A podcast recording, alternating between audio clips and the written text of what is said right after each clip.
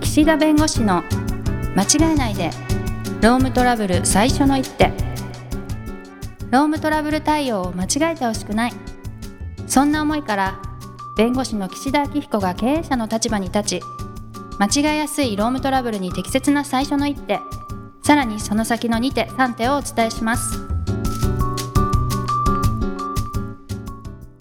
皆さんこんにちは弁護士の岸田明彦ですこんにちはナビゲーターのとちおえみですさあ土地さん今日もよろしくお願いします、はい岸田さんよろしくお願いしますあれ新年の初回かななんか土地さんが爆笑してねなんかあそうもう なんか声にならない声でみたいなつぼりましたねあどれうはしたんですか、ねみたいなねうん話です時よ々そういうことあるはい、ねえで、うん、土地さん ね、まあ、年末といえばねはいもうだいぶ経っちゃったけど年末といえば宝くじですよああそうなんだはいうん宝くじ土地さん買うまあ買わない人ですねあれ買う人と買わない人如実に分かれません如実に分かれますねあれなんだろうねうん好きなんじゃないんですか 好きな人なんだろううん趣味ですよね確率から言うとほぼ当たらないじゃないですかまあそう言われますよねうん、うんで、あの確率で考えたら、多分年間、あの、1日に起こる交通事故の量とか、うん、まあ、あとはその、なんていうの交通事故とか、まあ、死亡者数とかね、年間、1日のね、の方が多分多いはずなのよ。はいはいはい、は当い、選確率からするとね。うんうんだから僕自分あ、僕も宝くじね、昔なんかこう、年末とかにね、なんかお父さんとかが、なんか30、あ、10枚か、3000円だけ買ったぜみたいなのあって、こう、まあ、ワクワクしながら、まあ、見るわけですけど、はいまあ大人になってからはね、もう買わなくなったんですよ。ふーん で、なぜかというと、ももしね、7億円とか10億円とか当たる前に確率論からいくと、死ぬと。 ねどういうこと要するに、いや、はい1日に死ぬ確率と、その宝くじ当たる確率だと、多分死ぬ確率の方が高いから、はい当たるぐらいだったら死んでると。 よくわかんないですその で、ででで言い聞かせて買わなくしてるっても本当は買いたいってことですかうんいや、楽しみはあるけど、うーうんん。うんうんだから、いやー、あれ買う人とどういう心境で買ってんだろうかなと思って。まあ買わなきゃ当たんないからとかよく言いますよね、参加しなければみたいなね。うん、買っても当たんないけど買わなきゃ当たんないでしょみたいなうん感じなのかな、でも買わな買って当たる確率低いじゃない。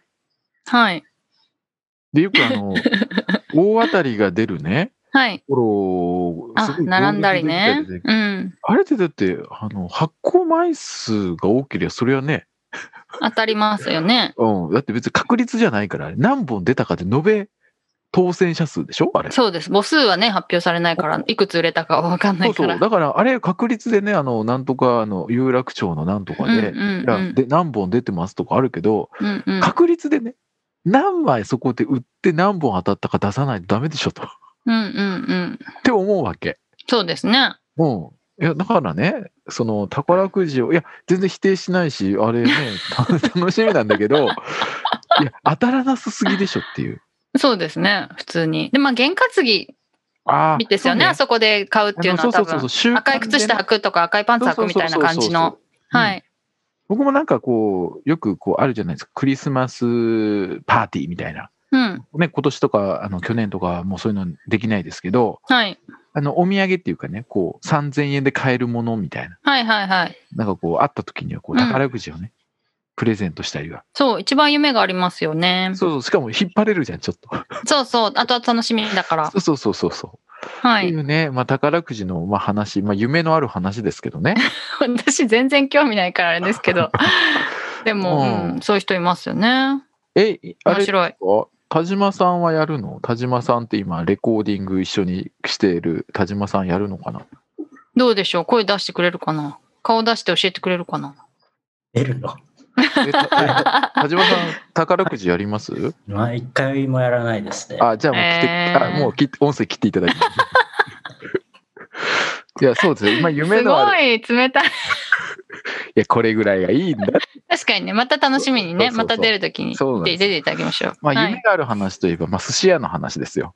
そう夢がありますかあ僕はアルバイトをね、こう、うんまあ、大学に入ってから、まあ、鳥取からこう東京に、まあ、大学進学で出てきて、まあ、一番最初にやったアルバイトが、まあ、寿司屋のバイトだったんですね。はい まあ、ドイツ労働、ドイツ賃金の話ですよ。はいうん。バイトといえばねバイトといえばね。はいで、僕、まあ、慶応だったんですけど、はい。まあまあ入ってすぐこう、まあ茶髪でね、うん。まあいわゆる大学デビュー的なこう、俺も鳥取からあ、大学デビューししちゃったんですね。東京に出てきたみたいな慶応ボーイ。髪染めうん。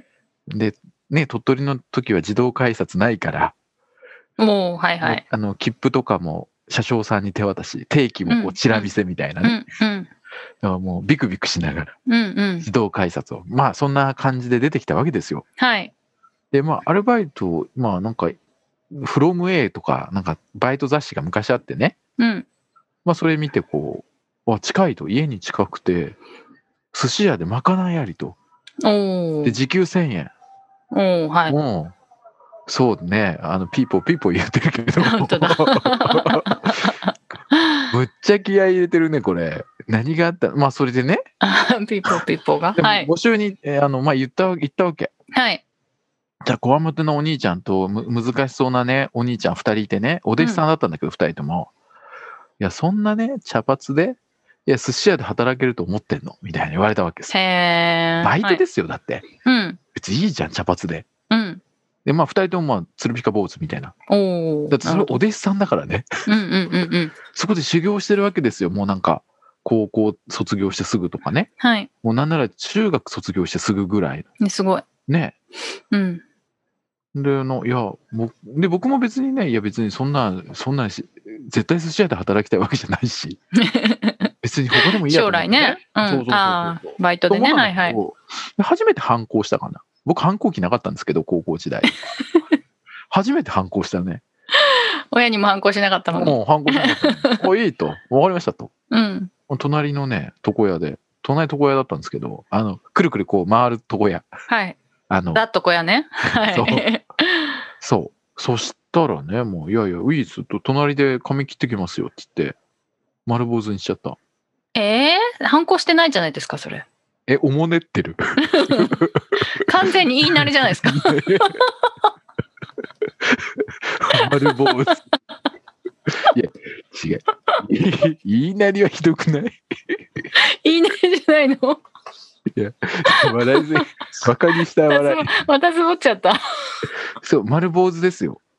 あ切れて、切れて坊主にしたってことですね。うん、そう言い。なりじゃなくて、切れて逆切れっていうか、そう、そしたらね、あ、その、その覚悟すごいと。気に入られて。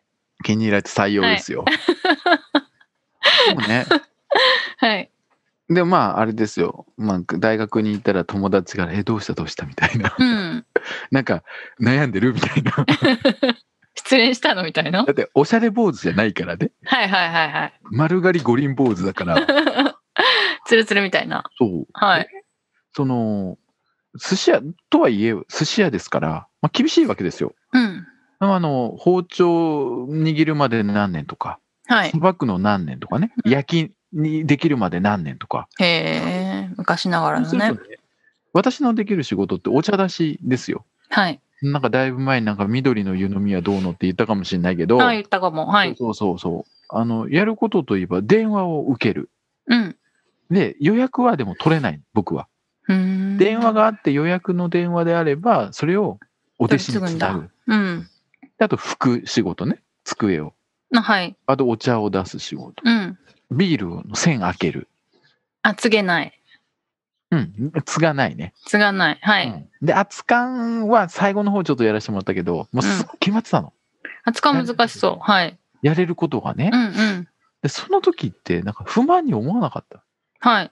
なんでかっていうと、仕事が明確に分かれてたの、やっぱり。うんうんうんうだん。から、都庁さんがね、少し前に、ほら、あれでパスタでフライパン触れる触れない みたいな、ああ、触れる触れない、したした。うんはい。何回か前の聞いていただければっていうことなんですけど、で、それと一緒で、もうね、厨房に入っちゃいけないの。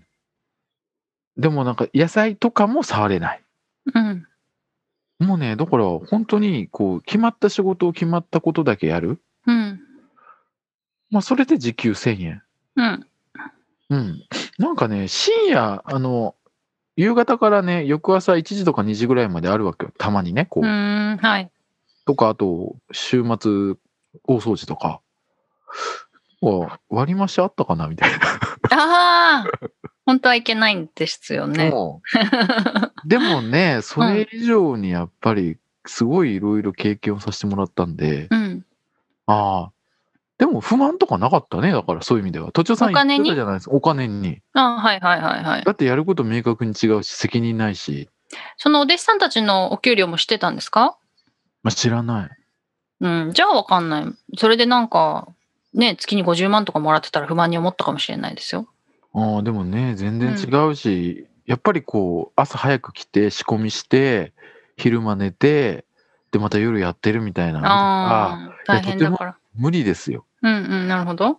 うん。だはい。から同一労働同一賃金のその一つのこう要素であるこう仕事の中身とかね、うん責任の違い。まあ前回もその話したよね、ちょっとね。はいはい。そうそうそう、そうその責任とかっていうのは外からも見るべきだみたいな話、前回多分したんだと思うんだけど、まあ、内々から見るとすごく明確に分かれてるほど納得いくよね。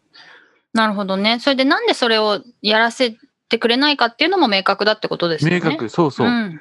この一流の職人みたいな、仕事はみたいな。なんか例えば給料に差をつけるためだけにこれやらせないとかだったらちょっと嫌かもしれないですね。で逆にこう、今が、あの、差がついてないから、なんか差つけて理由つけなきゃいけないからみたいな付け方すると、うえなんかそれって本質違うんじゃないみたいな話ですよ。するするする。なんかこあれ、これ触んないでくれる派遣さんはみたいなこと言われると、急に急にあーそれは結構なんか勘ぐっちゃいますよあねー。そうだだよねしなんか不満、なんか仕事も効率悪くなったりすると不満が あるかも。だから多分どっかのタイミングで変えるにしても、例えばその仕事の効率化とか、組織体制の変更とか、なんかこう、あった方がいいんだろうね。うーん、なるほど。こう、なんか同一労働同一賃金の説明をつきやすくするためになんか変えるっていうよりも、うん。今後この役割はこの人たちになってもらうとか、これはこっちでやった方が合理的だ、効率的だから、みたいな形ではい。やっていくんだろうね。うん、そういうんだったらまだね、他に理由があれば確かにうん。納得があるかもしれないですね。働く方からすると。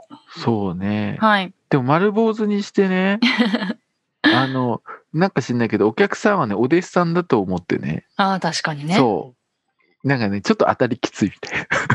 ああ、そっかそっか。そう、さっきあよくの言っ、てもやめないし、そう。修行中でししょみたいな。うかもん。そうそうそう。だからなんていうのあの、あれですよ、結局。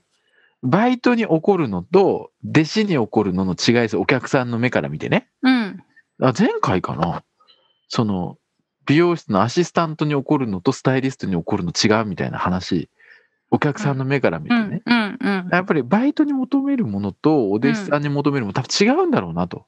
そうですよねう。ん違うと思だから、え、この魚何とか聞かれても、いや、う。知らないわけじゃないですか。あーはい。いやいやいや、いや、で、おもにょもにょしてると、大将みたいになって、あ あ、秋彦はバイトだから、みたいな。え、なんでバイトで坊主にしてんのみたい な。